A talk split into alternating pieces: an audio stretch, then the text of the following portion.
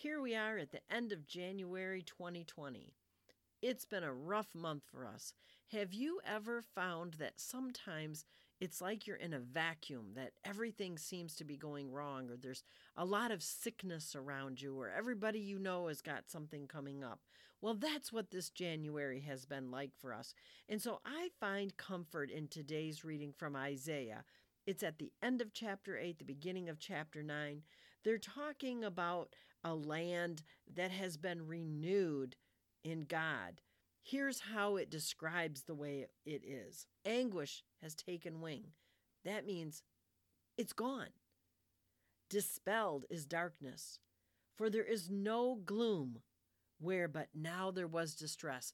Isn't that what we're hoping for? Is that all of the sickness or anything that we're going through, it's just gone. The gloom is gone.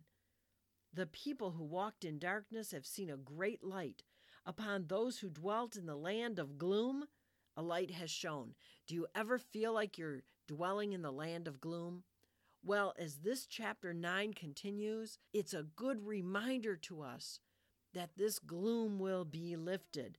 For a child is born to us, a son is given. Upon his shoulder dominion rests. They name him Wonder Counselor, God Hero, Father Forever, Prince of Peace. His dominion is vast and forever peaceful. We turn to Scripture when we feel like the gloom or the darkness is settling in. We turn to Scripture and God lifts us up and reminds us of the hope that comes with the coming of Christ, who is the one whose shoulders everything rests on, who is the one who can lift us up.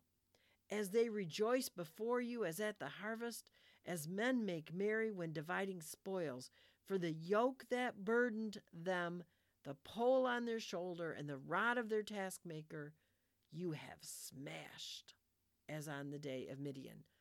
Jesus Christ comes and he smashes the darkness and the gloom, and he replaces it with light the light of God, the light of salvation, the brightness and the hope and the peace that comes with Jesus Christ.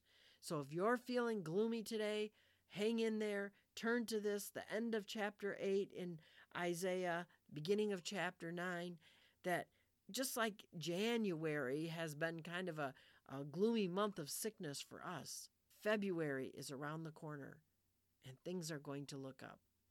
May God bless you today, and I hope you have a blessed day in God's Word. I'm Janet Cassidy. Thank you for listening.